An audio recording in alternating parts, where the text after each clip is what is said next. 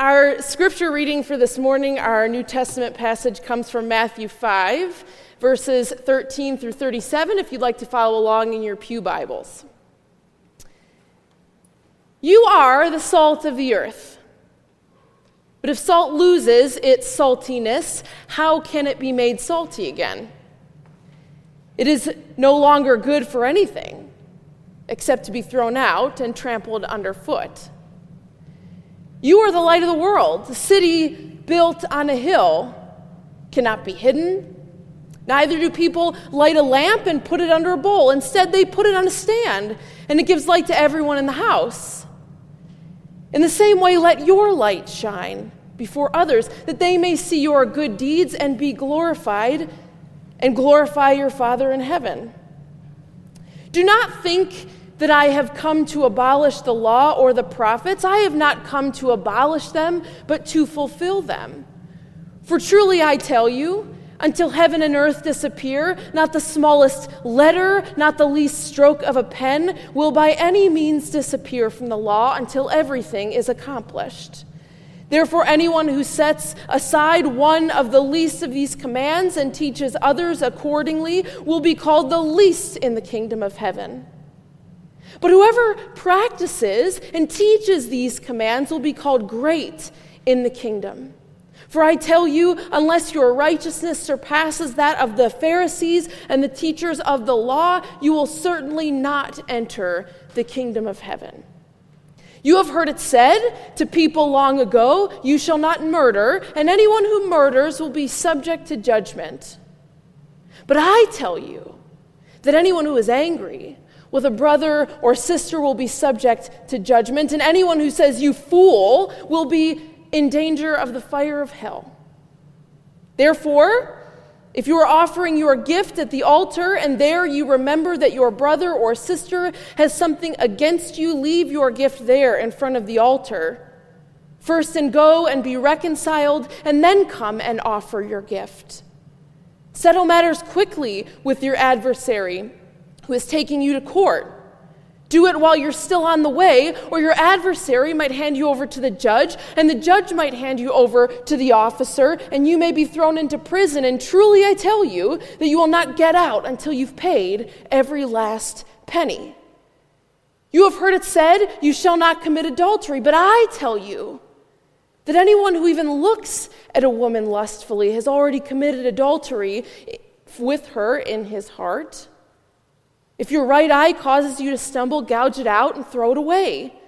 It's better for you to lose one of your body parts than for your whole body to be thrown into hell. And if your right hand causes you to stumble, cut it off and throw it away. For it is better for you to lose one part of your body than for your whole body to go into hell. It has been said anyone who divorces his wife must give her a certificate of divorce. But I tell you that anyone who divorces his wife, except for sexual immorality, makes her the victim of adultery. And anyone who marries a divorced woman commits adultery. Again, you have heard it was said to people long ago do not break your oath, but fulfill to the Lord the vows you have made. But I tell you, do not swear an oath at all either by heaven, which is God's throne, or by earth, for it's his footstool, or by Jerusalem, for it is the city of the great king. And do not swear by your head, for you cannot even make a single hair white or black by it. All you need to say is simply yes or no. Anything beyond this comes from the evil one. It's a word of God for the people of God. Thanks be to God. So, the biggest piece of advice that I was ever given by a devout religious uncle of mine when I was learning to drive was don't ever put a Jesus sticker on the back of your bumper, Kate. Especially if you learn that you have road rage. You don't want to give strangers, or God forbid anyone you know, a way to identify you. It's not a good look. He acted, he spoke as though he was somebody who knew what he was talking about. Now, at the time, nobody would have predicted that I would become a pastor, but as I stand before you today, I have to concur with my uncle. Wouldn't be a good look. would it, for Pastor Kate to be driving down the road having road rage? Now, I'm not admitting to road rage, but we do live in the state of New Jersey. And if you know the kind of car I drive, you'll notice at some point that I, in fact, do not have any bumper stickers on it. So, at the very least, I will admit to you that this advice stuck with me. Implicit in my uncle's advice is the idea that as Christians, we are called to be a witness, a kind of moral leader or exemplar, people who publicly share our faith, or at the very least, to the best of our abilities, attempt to live above reproach, so as not to incriminate ourselves or the name of God before others. It's a largely biblical idea. As Jesus would say in this passage, people who follow him are called to be salt and light, a city on a hill, and all that. And he did task his followers again and again to share their experiences of God with others because it was through their witness that God might just unexpectedly show up in the world for other people. As we've been saying, God sometimes does throughout the season of Epiphany. But perhaps this idea makes us squirm just a little bit. The idea that Jesus might call those of us who follow after him to publicly share our faith. Maybe because if you had an upbringing anything like mine, you imagine that people who share their faith are the ones evangelizing out on street corners, yelling and waving signs that read, Have you accepted Jesus as your personal Lord and Savior? And you don't really want to do that.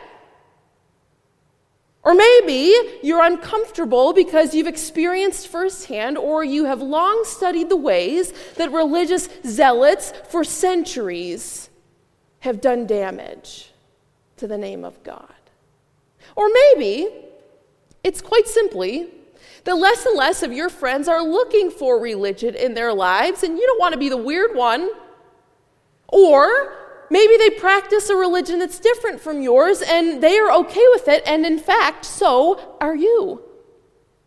So, all this considered, is there any reason to witness anymore?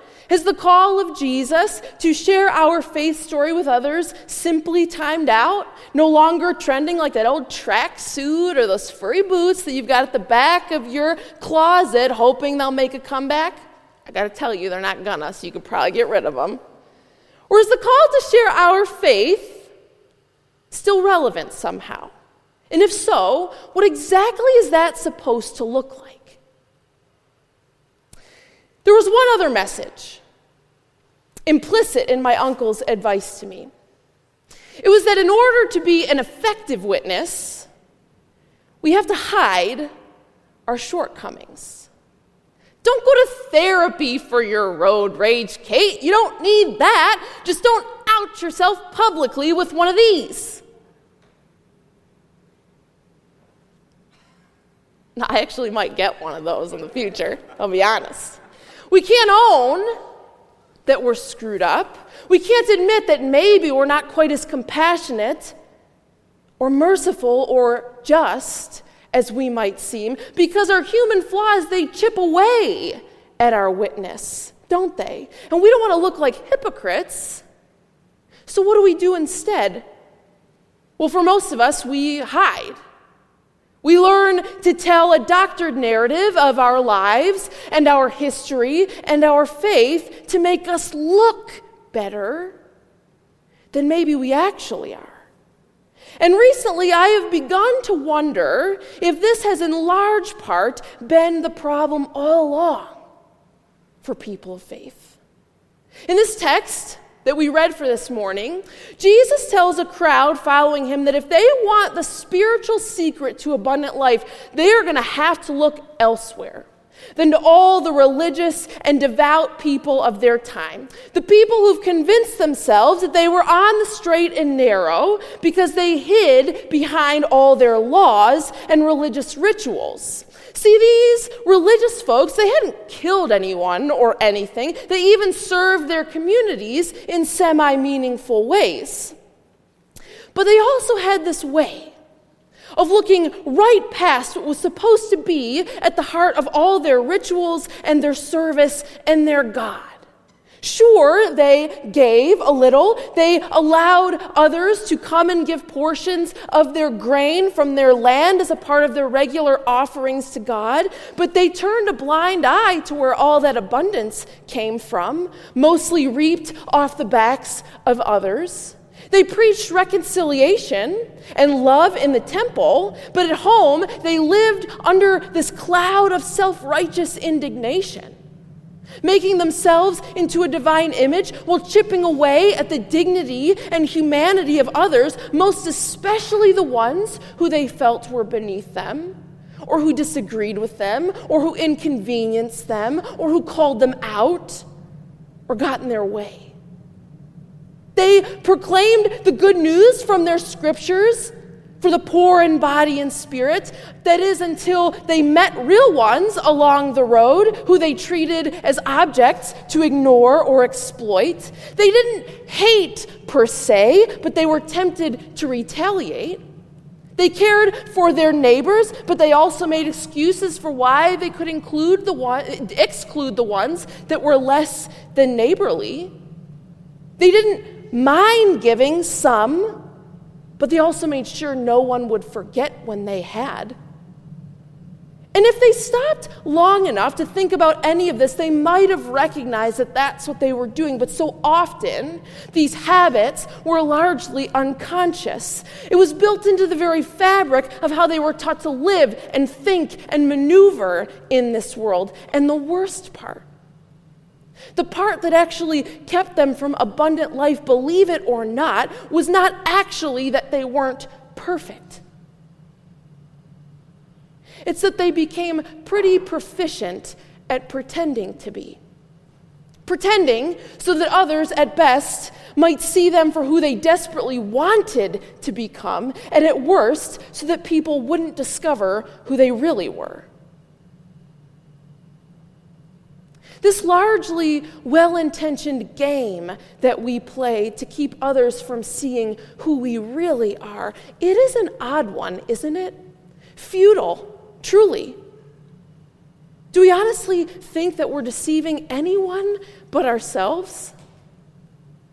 In a book that I was reading this week, I was reminded that when our religious forefathers, the Puritan separatists, came over from England and developed the first settlements in this new America, they came with a desire to share their faith to create a more faithful church than the one they'd been suffering under in England. Founding religious leaders like John Winthrop, they gave sermons using Jesus' call in this passage to be salt and light and a city on a hill to tell settlers that they were chosen by God to use this new world to spread a new and more exceptional way of life in the faith.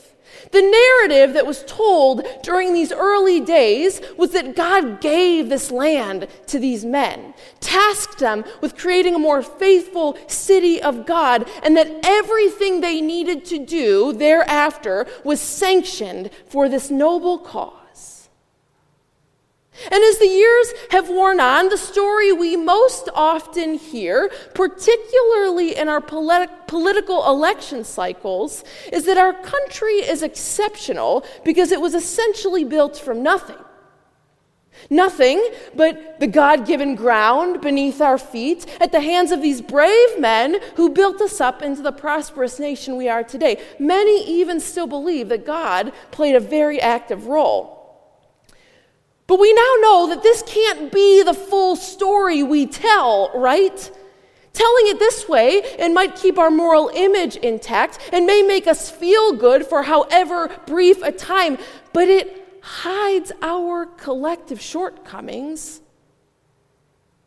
That nearly 50 million Native Americans died at the hands of this, in part, Christian history with many more being permanently removed from land they built their lives upon, like the Lenape tribes who lived on the land in our backyards. It hides this version of the story. It hides that over the years, much of our American dream was built not from nothing, but on the backs of brown and black bodies, a choice that nearly all of us benefit from today. Our own denomination struggled in its earliest days to uphold the abolitionist values of John Wesley. And telling our story without these details obscures the part where, at the end of the day, there cannot actually be much godly justification for any of it. Let's zoom in a little to our day to day lives, into our homes, and our workplaces and our communities because we are just as resistant to be open about the ways we struggle there too. We hide our unwillingness to apologize or admit when we're wrong, our struggle to love well, the urge we feel to hate and mock and alienate people we disagree with, to put them in their place.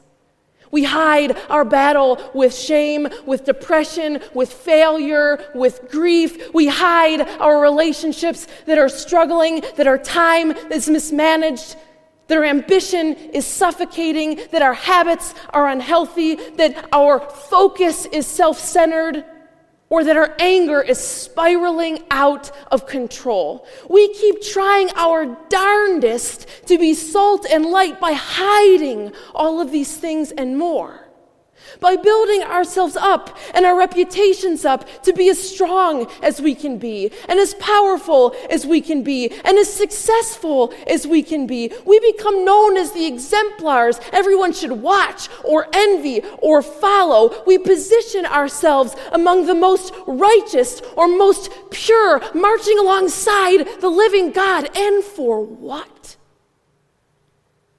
Do we really think that's what God needs or ever asked from us? Do we think there is a single person in this place that isn't struggling somehow and some way? Is this all our public witness has become about?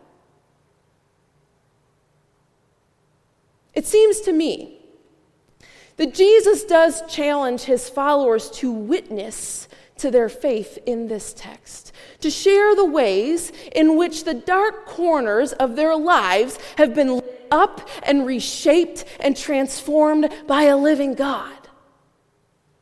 But to get there, Jesus had to remind them that they needed to become acquainted with the dark corners first and admit to them, to admit to their incessant conflict to using all of their religious rituals and righteous footholds as a mask for all their rage, to be done with their excuses and to quit preying on the vulnerable. You know, we don't do any favors to anyone by hiding what hurts within us, by only ever presenting our best selves to the world, or by thinking that being a witness for God is fundamentally about reinforcing our power, or our strength, or our talent, or our holiness, or our grasp on truth, because none of it's true, anyways. If anything, it's as D.T. Niles once wrote that the Christian practice of sharing our faith is simply one beggar telling another beggar where to find bread. And quite honestly, given that we are a people who willingly join ourselves to a long, fraught history of Christ followers who, up until this very hour, haven't always been excelling at sharing the good news of Jesus in a way that's actually good for anyone but themselves. Perhaps the very best form our public witness could take at a time like this is in our commitment to the long, hard, and humble road of practicing repentance and reconciliation for all the ways that we have gone wrong. You know, an encounter with the radical love of God, it's supposed to take what's broken and make it new. The Bible tells us that it heals shattered bodies, that it bandages gaping wounds, that it gives hope to the hopeless, and it redeems the irredeemable, and it frees people from their chains, and it raises life from the dead.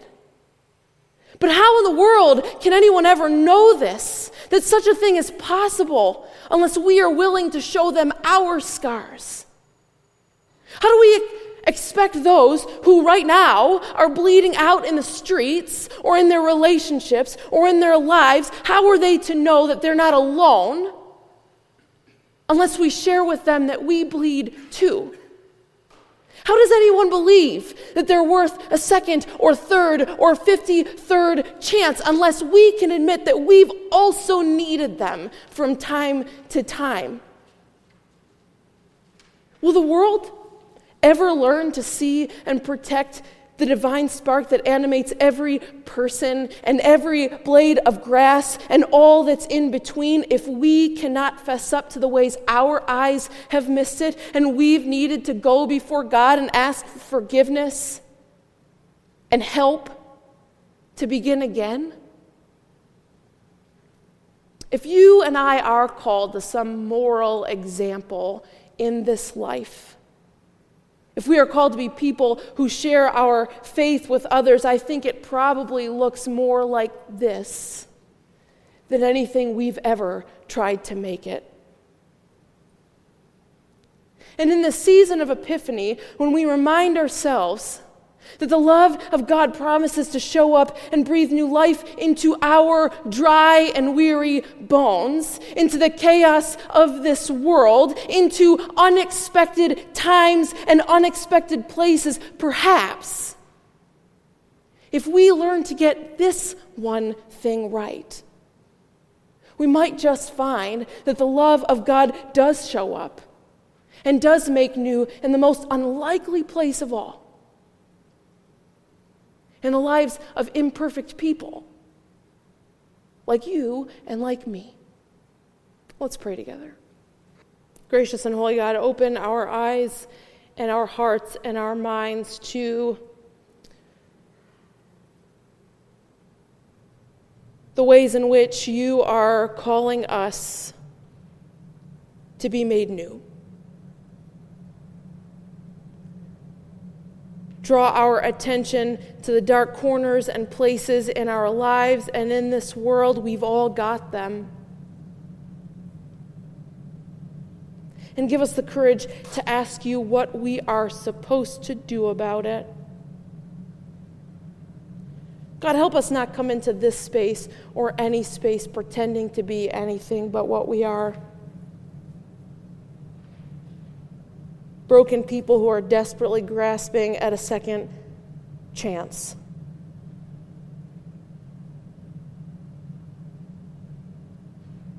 To be made new.